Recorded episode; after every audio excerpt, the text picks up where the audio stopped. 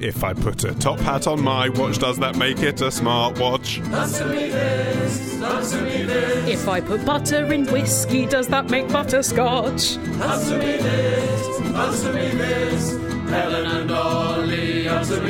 Last week's show was particularly exciting for listener Will. Uh, why, I hear you ask? Why? I ask so that you can hear me asking it. Is it because he lives in the Lindbergh baby house? No. Oh. Uh, is he volunteering to go on vacation with Pat from Canada? No, he's not. Oh. Sorry, Pat. I wasn't asking, Olly. Fuck you. That wasn't a Canadian accent, by the way. It was just a, an accent that came into my mouth. To be honest, that was probably more accurate than if you tried to do a Canadian accent. Absolutely. In fact, listener Will is asking about the website that's got the world talking, dicksmack.org. It does seem to be remarkably popular. Now, for those of you that missed it, because this was towards the end of last week's show as well, uh, we were talking about domain names, quite a dry subject, really. Uh, and Helen Rift, in that way that she does, I thought of a domain name, dicksmack.org. as a way of explaining how you don't have to be a charity to register a .org website. Is Will going to say you do have to be the charity Dicksmack to have dicksmack.org rather than .com? It's actually a very serious problem, in fact. People getting hit in the face with dicks happens all the time. Um, unless we talk about it, we're never going to solve it. Um, no. You've Uh, got Bob Geldof on board. no, what he's doing actually is just pointing out extraordinarily that the domain name is still available. No. Uh, he says, I've spent the last 10 years trying to find decent domain names. And I still haven't. Thank you. Uh, and every man and his dog has bought speculatively, so I can't. Then I heard you talk about dicksmack.org and was stunned that you mentioned a domain that was still available. It's still available at time of recording, hmm. so how come Will didn't snap it up if he's been on the lookout? yeah, I, I think this is him jeopardising his own internet entrepreneurship here. Why didn't he register it first? By next episode, I expect one of you listeners to have bought it, and I'd be very interested to see what you do with it. I, I don't want you just to make it a site of people smacking things with dicks, or I hear there's plenty of those on the web already. Indeed. I Or- wouldn't know. or smacking themselves in the dick, No. or smacking other people in the dick. No. What's a creative way Yeah. To use and interpret dicksmack.org? Yeah, let's BBC4 this name. Yeah. That's not ITV to it. Yeah. Hello, it's Tim from Brighton. Uh, Helen Molly, answer me this.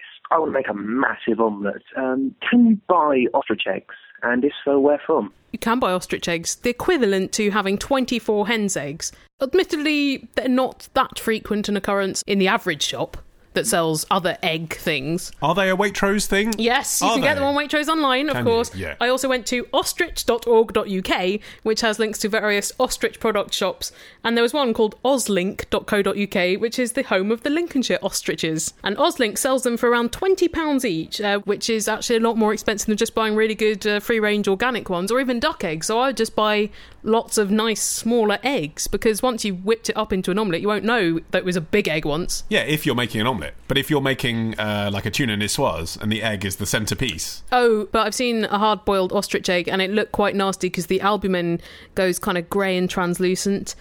And so, uh, so what is a good recipe to use an ostrich egg for? I don't know. You could use it to make macaroons or, or um, meringues. Ostrich macaroons is just needlessly interlinking, isn't it? I think the thing is, it's difficult to cook it if you keep it whole. But if you made, say, a massive ostrich scotch egg, you'd probably have to boil the egg for about an hour. But then if you're breaking it down into more manageable components, no need to be a 20 pound ostrich egg, right? Actually, another problem with making an ostrich egg omelette is you would need a massive frying pan, like a paella pan or something. I wonder if the price of the egg is dictated by the scarcity, though. Surely. And if Asda decided they wanted to stock ostrich eggs, if they Yes. really invested in the ostrich egg market, which seems unlikely, but hey, it happened for hummus. You can never always predict Oh, these things. it's like Lidl and the five pound lobster. Exactly. Mm. Yeah. If Asda decided they were going to do that, then actually probably that would really bring the price down because you'd have more ostriches. Well, I wonder whether ostriches are not very frequent at laying. Apparently, uh, the ostrich egg season runs from March till the beginning of September. So you really need to get on it now, Tim, if you want to. Here's another question of egg shaped objects from Drew, who says, one of my balls hangs lower than the other. I, I find this quite troubling. Olly, answer me this. Is this normal? Or, No, go and see a doctor immediately. You are about to combust. or are my balls just weird? Aren't all balls asymmetrical? I haven't seen all the balls, but That's not what I've heard. in my bald survey, they're asymmetrical. Uh, 27.3% of men have equally proportioned testicles. Whoa! So there we go. So no. Uh, and in fact, 21% of men have the left testicle being higher, uh, and the majority have the right testicle being slightly higher. Oh, how curious. Um, and the reason for this, Drew, and it's not weird at all, is function. It stops them banging into each other Yes. so you can make little baby Drews in the future. yeah, and you don't want a Ah. Newton's cradle happening in your pants, do you? exactly that. Um, Perpetual motion right there. so there you go. But the, the, I think the most exciting testicle fact that I've discovered Is that you've got a pair? Huzzah! one day, Helen, I'll discover that. In your Christmas stocking, maybe. Finally confront someone on a matter of personal belief. Did the Disney store sell nutsacks? Maybe get one there. Um, what I've discovered is that human testicles are smaller than a chimpanzee's testicles. Oh. Now, that in itself, I guess, is not that amazing. How big are chimpanzees? Wait for it. Oh. But larger than a gorilla's testicles. Oh, I knew that because everyone knows that gorillas are severely lacking in the uh, undercarriage. Really? I didn't know that. Tiny know that. little wangs. I'm assuming, Drew, that you're talking about your balls having dropped, but if you have one testicle that is undescended, then uh, you should ask your doctor about that. That that's a possibility, isn't it? From. Yeah, his, yeah, he doesn't give us much information. No, no. He certainly did not supply a photo, and for that I thank him. Yes, especially since it sounds like he's probably under 18. Well, here is another blokey question from Sam, who says, "I recently endured what I'm sure every male in a relationship has had to." Care to guess? no, because I'm in a relationship and anything I say will be Good damaging. point. E- exquisite happiness. Yeah. A day out shopping with the girlfriend. Uh. Olly and Martin the Soundman answer me this. How do you keep yourselves entertained and occupied on such outings? I'm furious about this. Because if anything, I go shopping largely on my own so that I don't have to put him through this. Martin, have you been in situations where Helen's shopping for things that maybe you're not so interested in, perhaps 1950s vintage dresses, No, just I by way quite of like it. example? I quite enjoyed that actually because I get to see Helen dressed up in pretty dresses, which is nice. I have to wait while Martin's trying on loads of clothes and I have to sit there with a book. So, given that the traditional gender roles, as you put them, Sam, are reversed in my relationship, I would say take a book or enjoy something on a smartphone or go to a different shop and arrange to meet a bit later because Yeah. often I'll dispatch Martin to a guitar shop while I'm looking at fabric samples and then we're both happy. No, that doesn't work. Every time I say to my girlfriend, "Oh right, whilst you're in here, I'll be in Smith's." Oh, well, okay, whilst you're in here, I'll be in the Apple Store. Hmm. Okay, whilst you're in here, I'll be in wherever. By the time you get to the fourth time you've said that, she begins to think I don't want to spend time with her. It's not not spending time with her. I know that. if she's in a changing room, you're not with her anyway. But it's just she, in her mind, she's thinking. But we're going to shops that have men's clothes as well. Even though some of the women's clothes shops she shop in sell really boring men's clothes. So, for mm. example, just yesterday, in fact, I spent 15 minutes waiting for her in a Zara. Now, Zara mm-hmm. for women's clothes is fine. All of the men's clothes are black and silver. It's like shopping for a coffin. In the 21st century, such sexism still persists. I can't believe it. Of course, when we went in, I'd already done the thing where I said I'll meet you outside another shop in 15 minutes' time three times. So I thought, okay, golden rule of four, can't do it again. Right, 3G? No 3G. Ah! In fact, no mobile signal. Well, you've got pocket there. You've got articles you read. No, Uh, hadn't bothered. Hadn't thought That's ahead. why you need pocket. You've got to think ahead. So, Listen, everybody, save articles to Pocket to read later. I love Pocket. So did you think, oh, I'll just have a wank instead? that, would get, that would get you thrown out the store. Problem solved. I'll tell you exactly what I did. Um, I tried all of the aftershaves. um, there are about five different own brand aftershaves in Zara. One of them's quite nice. Okay. Um, the other four smell sort of the same, but of course, once you've sprayed five of them on yourself, you can't really distinguish them. returns. Pretty sure if you mix all those things together, you get some sort of precursor for like Pretty a nerve toxic. agent, don't you? Yeah. You don't want to. Molotov cocktail of aftershave. Um, then I played a game with myself where I tried to guess the price of the scarves. That's what I did though. When uh, Martin was shopping for shirts in the Liberty's men department, I played with the Liberty's men's scarves, and some of those are so soft. It's like holding a ghost. That's Liberty's is a good shop to hang around in, though. Well, because also they put chairs around. yeah, and the shares themselves are probably worth about Yeah. five grand. In some ladies' shops, you could just have a sit and a snooze. Well, I'll tell you actually what happened is after that 10 wasted minutes, I went up to her and she said, Oh, why are you still here? I thought you were going to go up to WH Smith. And I was like, We agreed we'd stay here. That's why, because we agreed. And then I was like, Right, I'll go into Smith's now. The thing that I want, and it was an incredibly boring, tedious thing, it was clips to go on a foolscap file divider, uh. right? The thing that I want, I think, is on the ground floor. I'll see you in there. Went in there. Of course, it wasn't on the ground floor, it was on the first floor. There better be a thrilling denouement to this. And what happened is she came up in a huff two minutes later saying, Olly, I've just been all on the ground floor and you weren't there. You said you'd be on the ground floor. Oh, and I actually, that was your mistake. Having just tried to be really nice boyfriend waiting for her, I just erupted at her. I just went, I just waited for 10 fucking minutes in Zara for you. on top of my voice in Smith. I think it's unfair for her to operate such double standards. Yes. I, well, I, I thought I was right. Hmm. But as we know in relationships, it's not about who's right, is it? I got my foolscap clips. That's the important Yes. thing. Yes. Yep. Successful day. Exactly. Of course, I was single afterwards, but I've got my foolscap clips.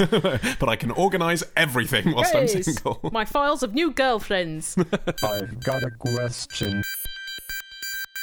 Email your question to answer me this podcast at googlemail.com. To answer me to this podcast at googlemail.com. To answer me this podcast at googlemail.com. To answer me this podcast at googlemail.com. Time for a question from Patrick, who says The other day I was perusing a local bookstore. Good to support your local bookstores. Uh, and I found two books, the first and second in a series. Uh, there was, of course, a short little paragraph on the back of both books describing the plot. Standard. You better be going somewhere with this, Patrick. Uh, there were books there because it was a bookshop. The books had pages, those had words on. He says, on the back of the first book, several mysterious questions were brought up, whilst on the second book, all of those questions were immediately answered. Uh, I can't imagine an author would be so enthusiastic about spoiling her own books. So, Helen, answer me this Who writes the blurbs on the backs of books? Well, As if it's one person who writes all of them. yeah, well, like the growly voice trailer man, yeah, but for actually. blurbs. Yeah, good point, yeah. It usually falls, Patrick, to someone at the publishing house. Now, it'll often be the book's editor in collaboration with the author, or the book's editor will delegate it to an underling. It just seems to be a job that no one really likes. But I think authors sometimes don't know what it is about their own work that makes it sellable. Indeed. And, and the editors do because they've bought it. They've literally paid money to the author to buy Yeah. their book, so Well- they understand why they bought it. and also, they may have only read the, th- the first 30 pages of the finished product, exactly. so they can write a good tease for the rest. but as for the second of a series spoiling the first, I think that's sort of unavoidable, isn't it, in uh, a series? It's like the Hunger Games. I've seen the first film, I haven't read any of the books, but I can imagine the first book blurb going, Ooh, Katniss might get slaughtered. Hmm. Will she? Shrug.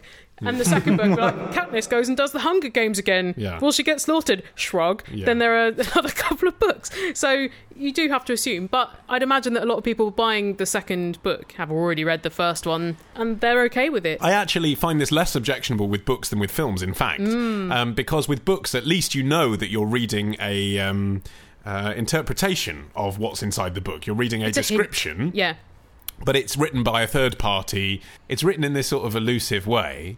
Um, whereas with a film, when you're looking at the trailer, you are looking at the film. Like Mm. Well- that's the film. That's it's not an interpretation. It is the film. And I know that they can change the way that it's styled. So Mm. something that isn't that funny can look much funnier, and a thriller can actually look like it's pretty harmless and all Yeah. that. But nonetheless, you're seeing clips from the film, and uh, sometimes if they show you too much, I don't go and see the film. Well, some films they obviously put all the best bits in the trailer, particularly an action film. If they've put all the action sequences Yeah. in, then what's the point? But also, I often find that uh, with a blurb and a trailer, I think the product is probably better than this makes it look, but they have cut together something that makes it look dreadful. well, have you seen the trailer for We're the Millers? Uh, yes. Now that I, I'm I'm intrigued by that one because Yeah. actually it makes it look much better. Yes, it does. Than I would think a Jennifer Aniston comedy would be. Yes. Like I watched it and I thought, okay, actually that looks quite quirky, quite funny, and it's Yeah. got some laughs in it. But they have literally every scene in there. I know every single scene Oh, of that movie. How's she going to prove to the baddies that she's a stripper by stripping? Well, I never. So you know, I know the whole story. I know that he picks up the the boy who lives outside his flat. Yeah. You know the girl as well. I know that the American family that they see at the border in Mexico gives them the idea to be an Yeah. American-looking family. I know that they get caught. I, I know that he sings along to waterfalls. So I've seen every single scene of that film. Except for the denouement. Possibly. Well, all they need to do is add another 20 seconds to the trailer Yeah. and then you're done. It's like when they used to print newspapers really small so people could send them to war zones for very cheap postage. They could do that with films, just cut a three minute version. Mm. Wouldn't work for a lot of films, but We're the Millers, I'd imagine not much is going to get lost. They do it on American TV series, don't they? Previously on Dexter. Yeah. Some of that stuff is masterful. Like they'll take Yeah. a whole series and condense it into 30 seconds. You just think, why did I waste 24 hours of my life watching that? Got the whole thing in 30 seconds. Yeah. He's a killer. He's dead. She's on the hunt. That's it. Conversely, on the next week on Mad Men, they just have pictures of people saying words that don't really mean anything out of context. So hmm. they'll just have someone who always drinks having a drink. And, and, and I assume they're taking the piss. Obviously, they don't want to give anything away, really. But it's not actually making you think, oh, I wonder what's going to happen because you know that they've just cut together a collage. Hmm. Here's another question about books from Dave, who says In Padstow the other week, there was a signature session for Rick Stein's new book. I saw people queuing to buy it for over twice the price you could get it on Amazon. Or for the same price, you could get it as a local independent bookshop, which you should support with your money, Dave. I enjoyed his seafood restaurant and have got his book, and I like his curries, but his signature wouldn't enhance my enjoyment in any way if he signed your curry with his finger. Meeting him or other notable celebs with some meaningful talent would be interesting in a relaxed, spontaneous environment. For instance, as I sat with my wife and other families, our children played. You get the idea. I do, yes. No, I've been in relaxed, spontaneous environments before, but thanks for colouring me in. Not in a queue of a hundred people, all just wanting the same thing time and time and again, and paying thirteen pounds more for the privilege. They're not really paying £13 more. I know what you're saying, they're paying £13 more than they would on Amazon, but as Helen pointed out, that's RRP. Right, Yeah. it's Amazon are charging £13 less than everyone else. Because they can, but Yeah. that is what is ruining the book trade for everybody, Dave. So from that point of view, they're not thinking they're paying for it. They're thinking they're getting something extra for free. Um, and what they're getting is FaceTime with someone that they like. Even even if it is two seconds and they're not going to have a bonding conversation, doesn't stop some people though. They still want to. I think if you're a really big fan of someone, then it's exciting just to be in the same room as them. Because actually, on a smaller scale, people did that to us, didn't they? When we Oh, had yeah. our book out and we went and did book signings. One guy sat on us. People. He was a lovely fellow. They brought us cakes. They asked us to write personal dedications in the front pages to their friends. They brought jam. Yeah, and they wanted to tell our stories about how they listened to our show, and Mm. that's the thing. So people were probably going up to Rick Stein and saying, Oh, I made you curry the other night. "Exactly, Great story. that's probably what Rick Stein's thinking, Helen. But for that person, they're thinking, I've just told someone who makes my favourite Mm. Goan curry that I like his Goan curry and it's Mm. my favourite Goan curry, and that for them is a big deal. Yes, and also for Rick Stein, although it might be a bit tiresome and he might think, oh, these fools, they mean nothing to me. If they weren't there, then they would mean everything to him. Yes, wouldn't they? exactly. I think if you're a cook, that's one of those rare specialties which invo- can involve a high degree of skill, but is also accessible to the beginner. Mm. So you might get people coming up and going, "Hey, I tried your your Goan fish curry recipe; it was amazing. But you know what I did that really put a twist on it? I, I dumped a, a whole jar of mayonnaise in it, and it made it amazing." And you go, "Oh, that's really interesting. I'll try that next time." You know, and you know, we get into a real conversation about it. I think also uh, a lot of people want their book to feel special and not just like any old book.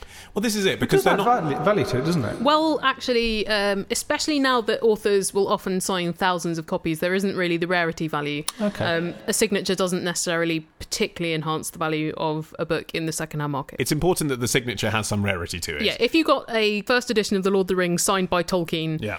That wouldn't be like getting uh, a Harry Potter signed by J.K. Rowling because she would have sat there for days having to sign loads and loads and loads. Yeah, yeah, yeah. But if you get the first edition of a Harry Potter signed by J.K. Rowling, is I think the most anyone's ever paid for um for an autographed Yeah, book. but that would be stupid, stupid rarity, wouldn't it? There weren't that many of them. Yeah, sure. Because why would you get her to sign it? Because no one had read it. Yeah, I mean, if you want a rare signed edition of the Answer Me This book, then uh, go to Bookseller Crow, who is our local independent Yeah, bookshop. Crystal Palace. Booksellercrow.com. The George Orwell 1984 signed copy. Hmm. Apparently, that's particularly rare because George Orwell was in hospital when it came out, and he never left alive. Hmm. He So had he only signed tuberculosis it- when he was when he was writing it, didn't he? Right, so he only signed very, very few.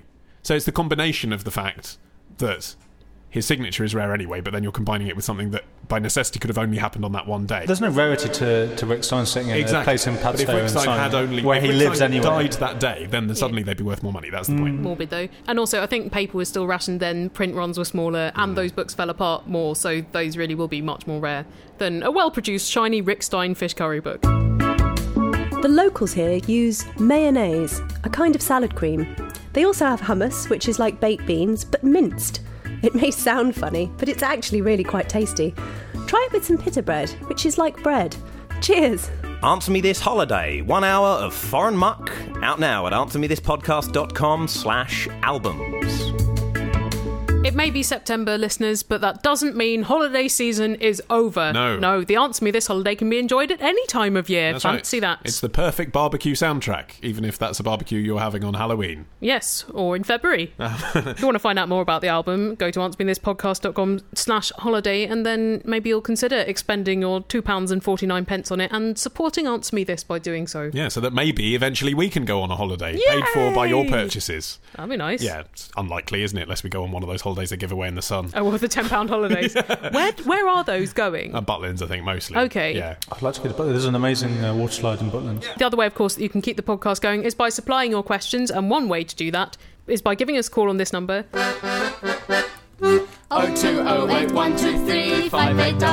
02081235877. As this person has done. Akin here from London. Helen and Olly, answer me this.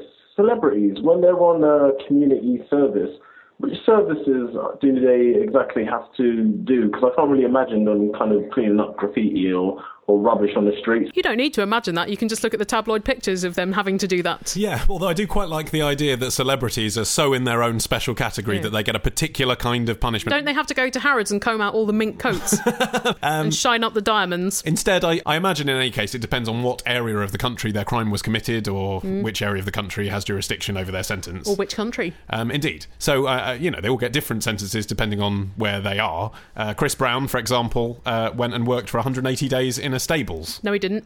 Because he's just uh, received a thousand hours of community service for not doing his previous load of community service for beating up Rihanna. So now. I've seen a picture of Chris Brown in a stables anyway. Yeah, he was doing a gig there for Jesus.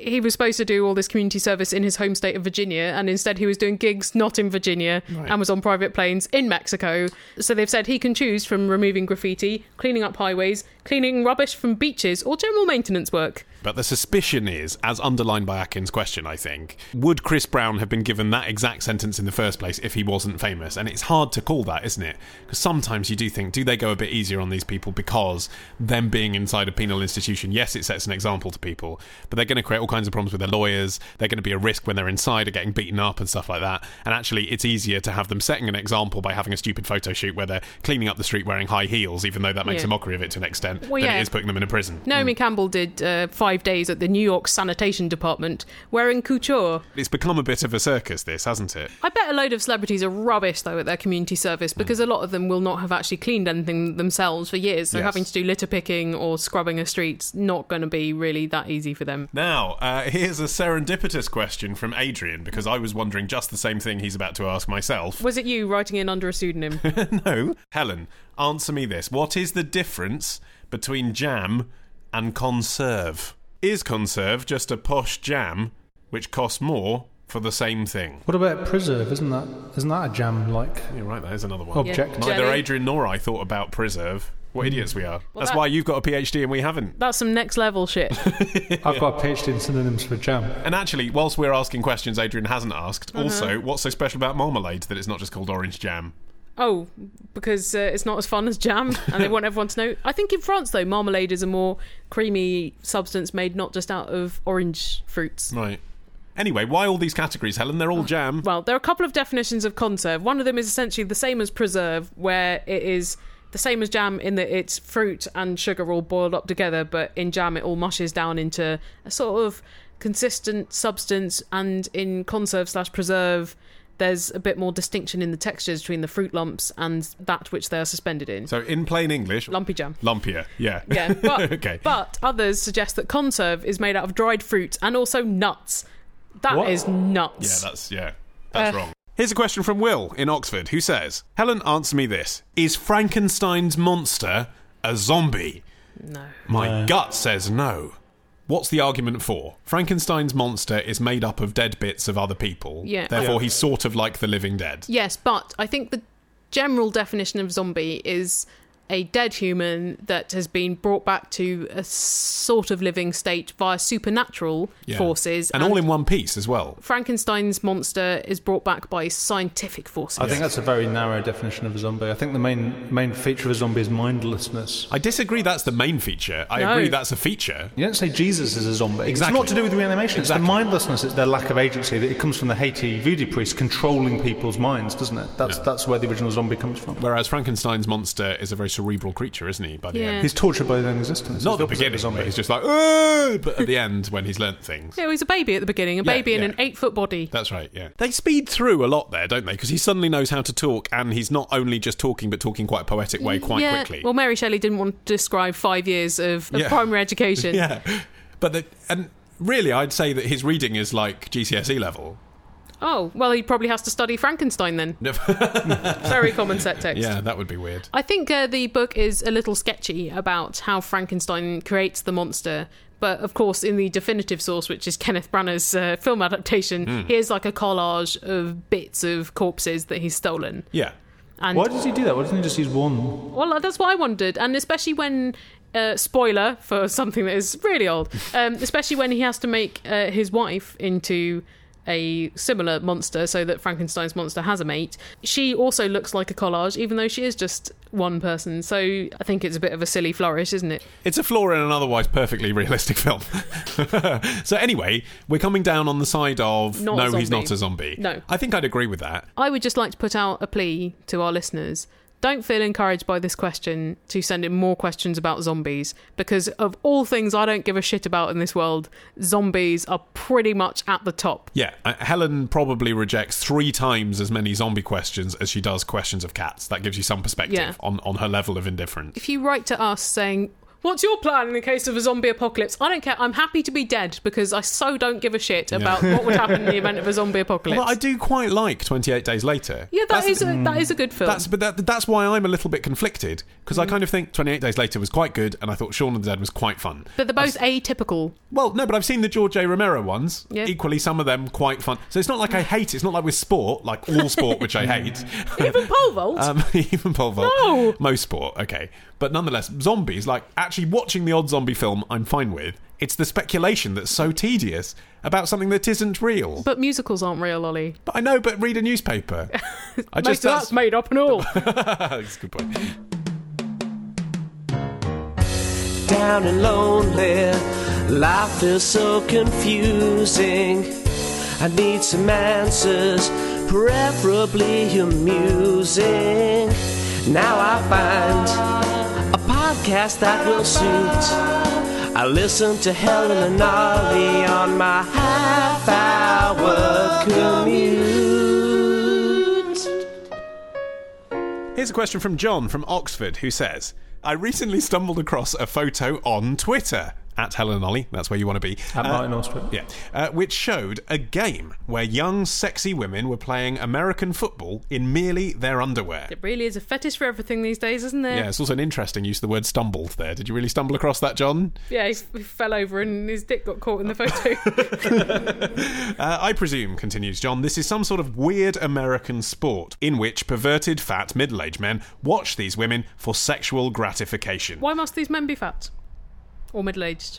I suppose he's just talking in terms that people do when they try and uh, pigeonhole the internet as sad, disparate, and desperate people. A lot of thin people are desperate and yeah, gross. When there was all this controversy recently about kids getting cyberbullied and stuff, I, I heard many times on talk radio presenters say things like, "Well, we all know the kind of people we're talking about in some lonely bedroom somewhere," and I was like, "Well, maybe they might be in the school computer room." They might be next to you. Yeah, they right might be you. And they might be in really good physical shape, actually.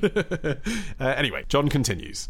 When I looked into the matter further, I discovered there was, in fact, a national lingerie football league. well, he must be really into this photo Yeah, he's- to do some supplementary research. He's done some serious stumbling, hasn't Hmm. he? Yeah. So, Helen, answer me this. What the fuck? That's not a proper question. And also, who founded this game, and is it just a form of mild porn? They're not having sex, they're playing sport. No, but I know what he means by the use of the word porn there. He, Hmm. He's not saying, he- he knows they're not having sex, but he's saying that the primary objective is titillation. Well, titillation is different to porn. Not all titillation is porn. But that's not the question he's really asking. It's certainly not, but we've done No. very well to be so academic on I such a ridiculous just- subject. Just be a bit careful with that word. So it was founded by a man called Mitchell S. Mortaza. And uh, the plan was that it would be like an alternative Super Bowl halftime show. You know, when they winch out Madonna and she does some shouting. Uh, you could go onto pay per view and watch women playing American football in their underwear. Right. Seven aside. I think it first uh, appeared in 2009, and then a league quite quickly sprang up. And now they're going to. Sorry. Oh, sorry.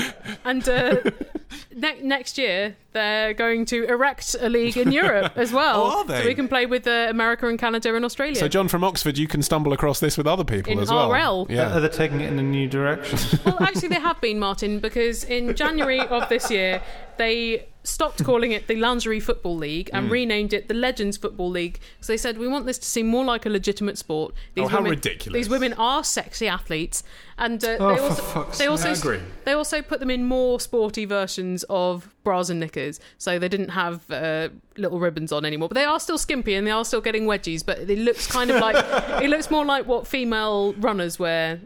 But that's just the wrong approach, isn't it? Because obviously they must have come under criticism that this is misogynistic, that it's sexist, that it's an impression of women based purely on, uh, you know, aesthetic concerns and all the rest of it, and it's demeaning. However, however, your your answer to that is clearly to create a male lingerie football league, and then really, what can anyone complain about? Just create a male one if you're worried about it being sexist, but don't pretend it's sport. That's a very interesting approach. Thank you. You must be very conflicted by something like the uh, Legends Football League, Olly, because it is sexy, underclothed ladies, but they're playing Hmm. But they're playing sport. Yeah. Uh, I Can would- you get it up to that? I, w-